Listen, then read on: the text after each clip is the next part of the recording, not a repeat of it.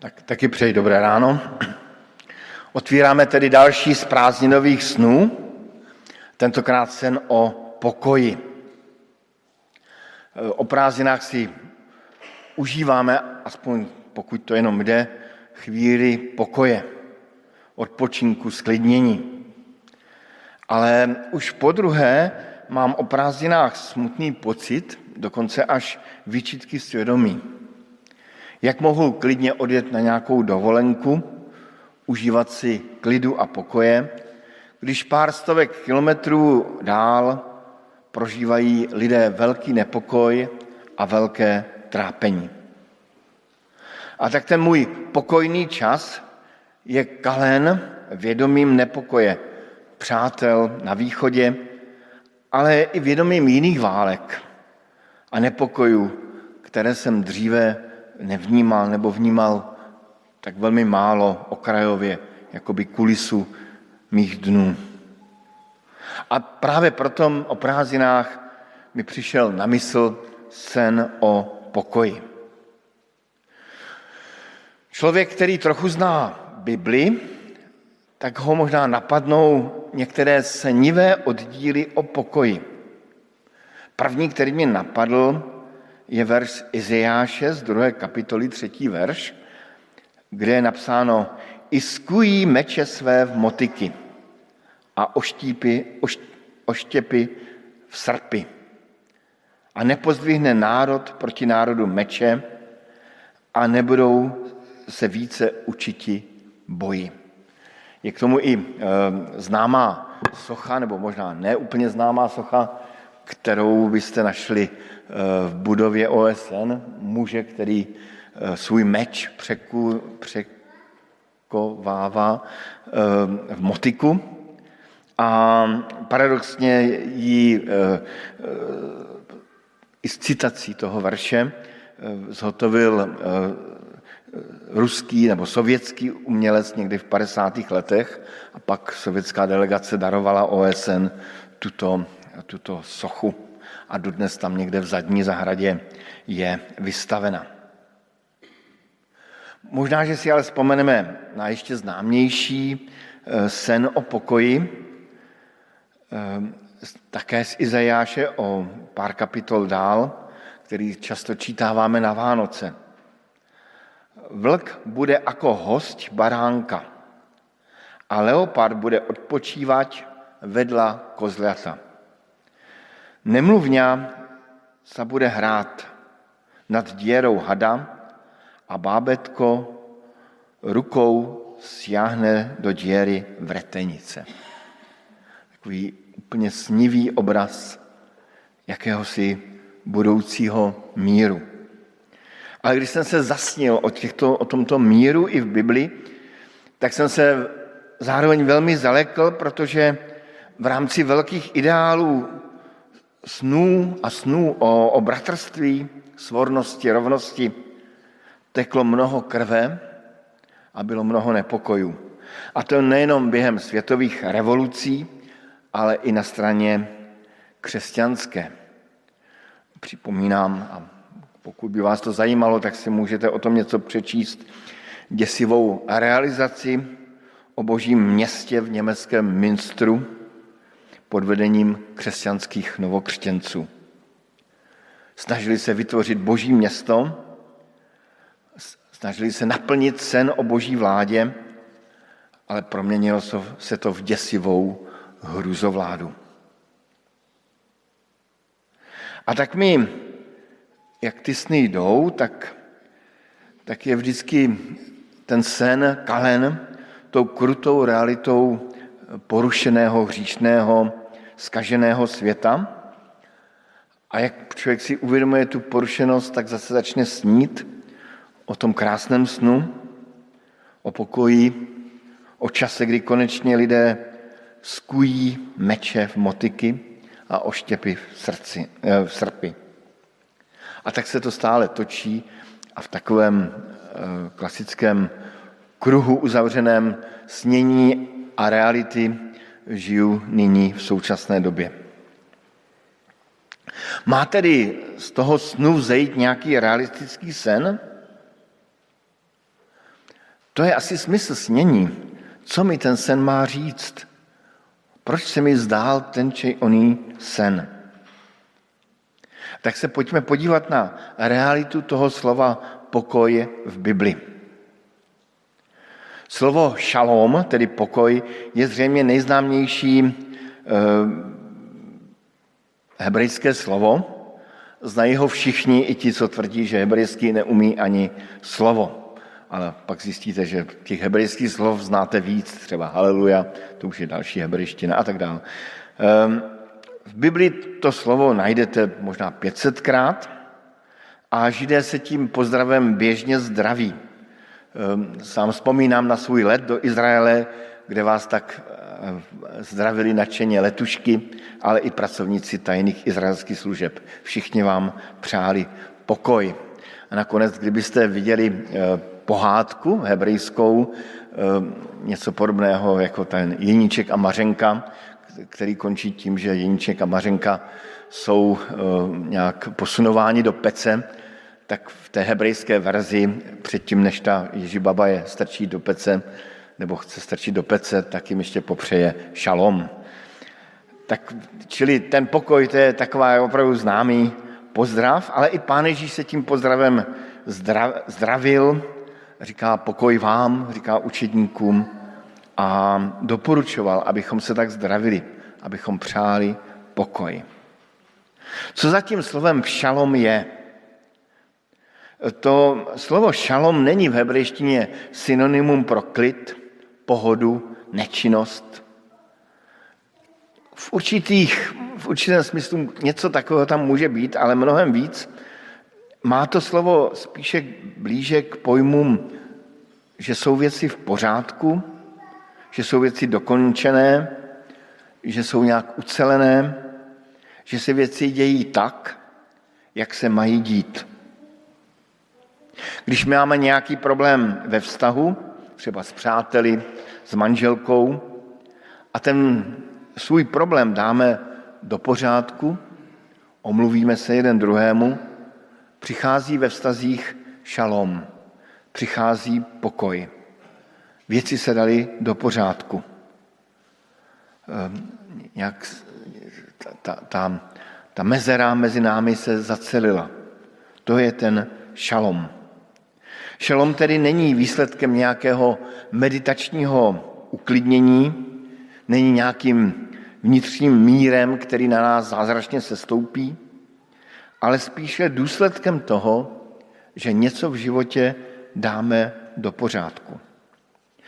Kuriozní a ilustrativní příklad použití slova šalom je vidět v tom příběhu ze starého zákona, který jsme četli.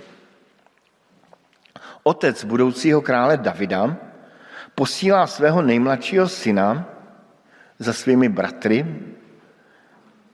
do války a dostává ten David úkol zjistit, zda ti jeho bratří mají pokoj. Ehm, některé překlady to ani, ani nepřekládají, protože to zní až absurdně. Já přečtu to v českém ekumenickém překladu, kde tedy tu odvahu ti překladatelé měli. Tam říká ten Jíšaj tato slova. Naštívíš své bratry s přáním pokoje a převezmeš od nich vzkazy. Bojují se Saulem a všemi izraelskými muži proti pelištějcům v dolině posvátného stromu. A ten příběh pokračuje. Za časného jitra přenechal David stáda hlídači, naložil všechno a šel, jak mu jeho otec Jíšaj přikázal. Když přicházel k ležení, vojsko vycházelo, řadilo se a vydávalo válečný pokřik. Tedy už se to k tomu schylovalo. A co udělal David? David složil své zásoby u strážného nad zásobami a běžel k bojové řadě, tedy ta, co se řadila k tomu boji a vydávala válečný pokřik, a přišel popřát svým bratřím co jiného než šalom, pokoj. Ten příběh tady zní až absurdně. Tak absurdně, že, že, že to raději někteří překladači ani nějak opisují jinak, jako mají se dobře nebo něco takového. Tedy ten mladý David tam přichází v tu takovou nejvážnější chvíli, kdy už skoro vybíhá to vojsko k boji a ptá se, kluci, máte pokoj? Jste v pokoji? Je to až absurdní otázka, ale asi nebyla. Protože člověk může zažívat pokoj i v úplně situacích, kdyby teoreticky ten pokoj v sobě neměl mít. Ten pokoj je opravdu něco, kdy víme, že se věci dějí nějak dobře, správně, kdy víme, že, že, že, že je to v pořádku. Zřejmě mohlo to tady v tomto smyslu, v tom, nebo v tomto příběhu znamenat, že se jich ptal, jestli jsou na té správné straně, jestli jejich srdce v tu chvíli před tím bojem je u Pána Boha. A zřejmě z toho příběhu, tak jako známe, nebylo. Tím jeho bratři prožív, neprožívali pokoj, ale naopak ten pokoj prožíval v srdci malý David a v tomto pokoji, v síle tohoto pokoje zvítězil nad, Gelia, eh, nad Goliášem. Zde je ukrytá pomoc i pro naše modlitby a přání. Zřejmě se mnozí z nás modlíváme i za tu válku na východě, nebo za kteroukoliv jinou válku, která se děje, nebo za kteroukoliv těžkou situaci a může nám připadat divné modlit se za pokoj. Ale pokud se modlíme za pokoj a přejeme v těžké chvíli lidem pokoj, tak si přejeme aby, a modlíme se za to, aby věci byly v pořádku, aby byly věci správné, na správném místě. Tedy není to nic podivného. To hlavní poselství toho příběhu je v tom, že člověk může mít pokoj i ve chvíli, kdy kolem nás žádný pokoj není.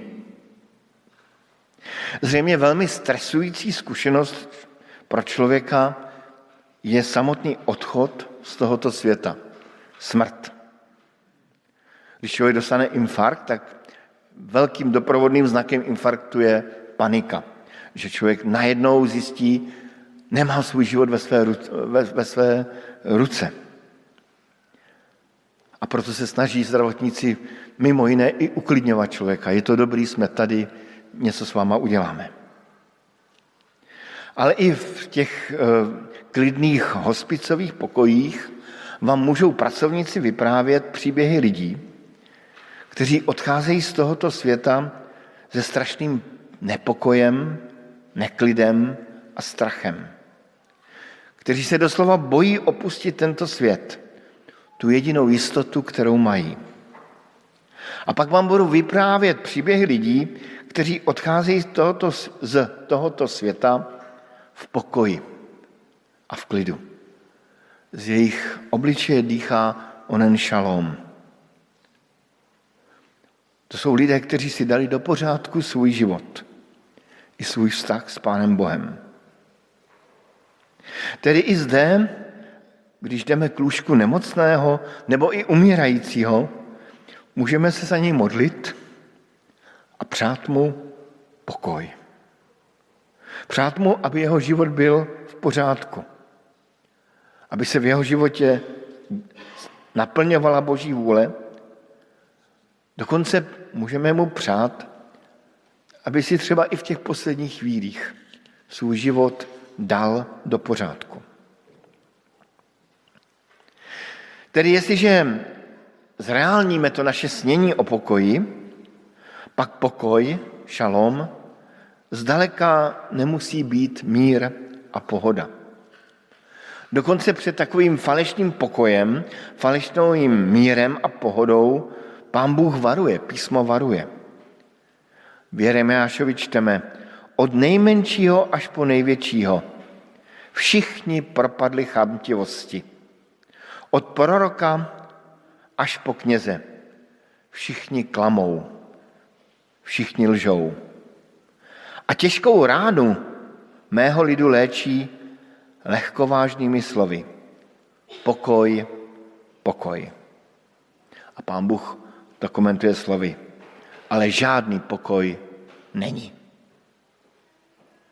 Tedy prorok Jemiáš zjevně poukazuje na to, že lidé, kterým prorokoval, mají v nepořádku svůj život. Lžou, klamou, závidí. Ale vyhlašují, že všechno je v úplné pohodě. Že mají pokoj, že mají šalom. Ale je to falešný šalom. Není to důsledek toho, že si někdo dal práci a svůj život dal do pořádku. Ale jakási falešná deklarace toho, že vše je v pořádku.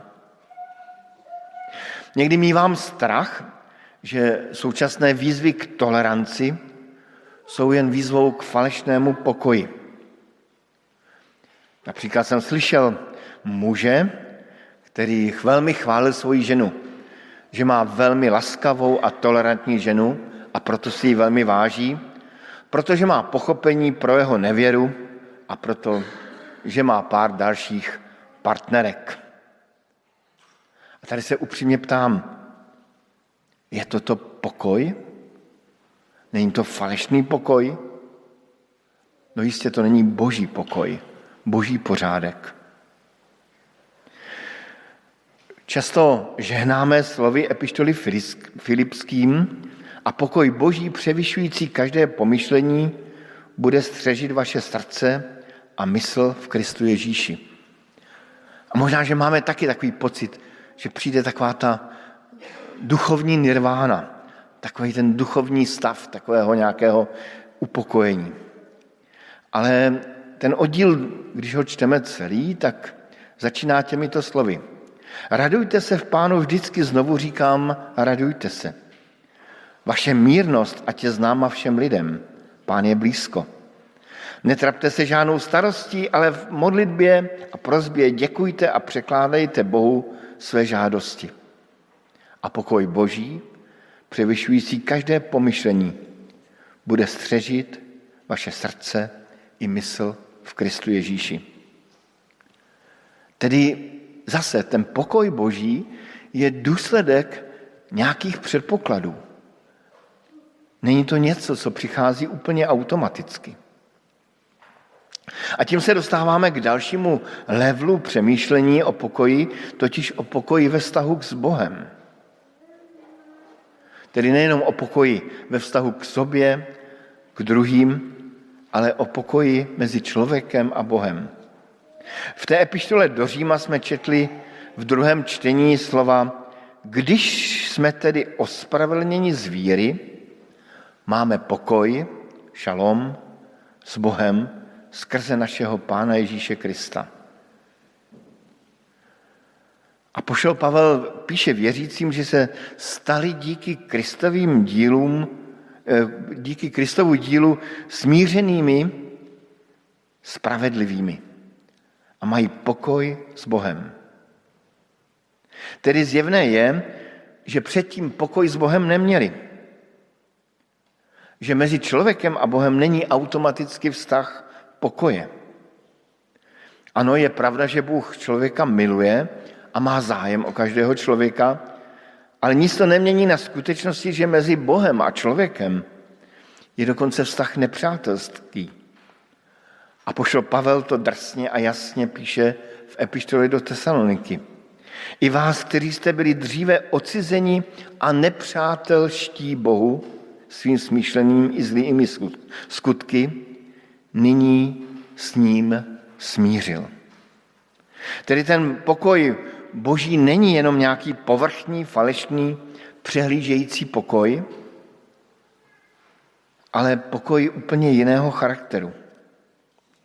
Pokoj s Bohem vzniká tam, kde člověk v pokoře přizná sám sobě, lidem i Bohu, že je boží nepřítel. Že někde ve své podstatě je sobecký, pišný, závistivý. A ze strany Boha toto usmíření také něco stálo. Čteme v Biblii opakovaně, že ten pokoj mezi člověkem a Bohem díka, vzniká díky smrti a vzkříšení Božího Syna, Pána Ježíše Krista. Tedy člověk odevzdá Kristu, eh, člověk odevzdá Kristu svůj hřích a na sebe bere Kristovu spravedlnost. Odevzdává Kristu svůj příběh a bere na sebe Kristův příběh. Vyznání hříchu a přijetí Kristovy oběti vyžaduje velkou dávku pokory. Když bych se vrátil na začátek kázání ke snu o pokoji mezi národy, ke snu o pokoji mezi, ve válce mezi Ruskem a Ukrajinou, pak, ehm, pak se možná při vědomím, že je potřeba pokoru, zdá to usmíření mnohem méně reálnější. Velmi těžko si dovedu představit, ale je to krásný sen, kdyby Volodymyr Volodymyr, Volodymyr Volodymyrovič ve svém pořadu prezident odpovídá, vyznal celému světu a svému národu. Byl jsem namyšlený, byl jsem chamtivý, dal jsem ve svém srdci průchod nenávisti, zabíjel jsem a ve velkém. A na jiném kanále náš milý kladný hrdina, další Volodymyr, ale Zelenský, by řekl úplně totež svému národu a lidem.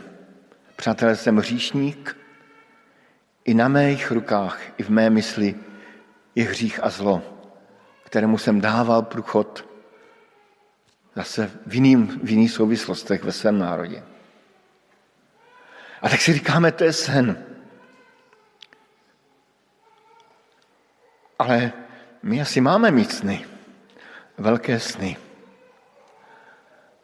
Ale to se nemusí týkat jenom těchto dvou velkých mužů v současné době. Takové vyznání se může týkat i dvou přátel, kteří se rozhádali, manželů, kteří mezi sebou mají nějakou prasklinu, bratří a sester ve zborech. A tak bych se vám, s vámi rád rozloučil přáním eh, apoštola Pavla. Bůh naděje, nech vás naplní veškerou radostí a pokojem ve víře, aby se rozhodnila vaše naděje mocí Ducha Svatého. Amen.